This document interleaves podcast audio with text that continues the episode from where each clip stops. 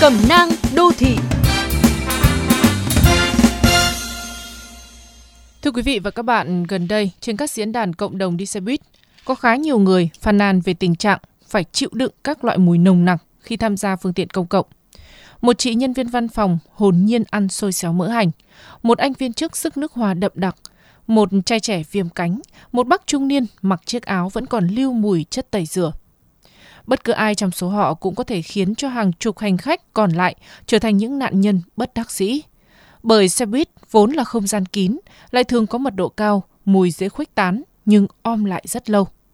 Có thể bạn chưa biết, mùi hương là một trong những yếu tố gây dị ứng, đặc biệt với những người mẫn cảm. Mùi rau cần, mùi sầu riêng, mùi thuốc lá, thuốc lào là những ví dụ tiêu biểu. Nó có thể thơm và đem lại cảm giác dễ chịu đối với người này, nhưng lại là ác mộng đối với người khác khi gây kích ứng mũi, buồn nôn, nhức đầu, thậm chí với những mùi hương nhân tạo như nước hoa, nước khử mùi còn gây ngứa mắt, khó thở. Để tránh gây khó chịu cho người khác và không bị coi là bất lịch sự, bạn cần hết sức lưu ý nội quy, khuyến cáo khi xuất hiện ở những nơi công cộng, đặc biệt là xe buýt, tàu điện, máy bay hoặc cơ quan, công sở. Trên xe buýt có thể dán hoặc không dán quy định cấm ăn uống gây ảnh hưởng đến người xung quanh. Nhưng yêu cầu giữ vệ sinh chung, giữ lịch sự trên xe là điều bắt buộc.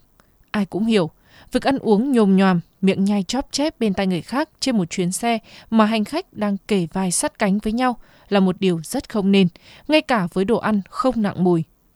Tương tự ở công sở, nếu mang đồ ăn chưa đi làm và cần sử dụng lò vi sóng, đừng đặt máy trong phạm vi các đồng nghiệp bị ảnh hưởng bởi mùi đặc trưng. Những món như mắm tép trưng thịt, cá khô có thể khiến cho cả cơ quan bị nhức mũi.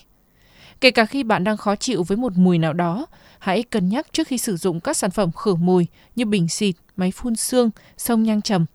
Hãy hỏi ý kiến những người trong không gian đó xem liệu có ai mẫn cảm hoặc khó chịu với hương khử mùi hay không. Đừng tùy tiện, được việc mình mà làm khổ người khác. Trường hợp bạn là tín đồ của nước hoa, gel thơm, hãy vận dụng mùi hương đúng lúc, đúng chỗ và có chừng mực.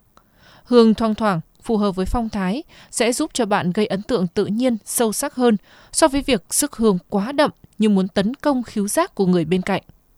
Nếu bạn đang có vấn đề về mùi cơ thể, hãy hết sức quan tâm nhé, vì nó ảnh hưởng rất lớn đến sự thành công trong giao tiếp. Bạn nên thay đổi thói quen hút thuốc, vận động, ăn mặc, vệ sinh, chủ động đi khám và sử dụng các biệt dược theo hướng dẫn của bác sĩ để giải quyết tốt nhất. Ở nơi công cộng, mỗi cá nhân lại càng cần thể hiện sự lịch thiệp, tôn trọng không gian chung và các quy tắc dành cho cộng đồng. Bởi ngoài mất trật tự, ô nhiễm tiếng ồn thì ô nhiễm mùi ở chốn đông người chưa bao giờ là chuyện nhỏ.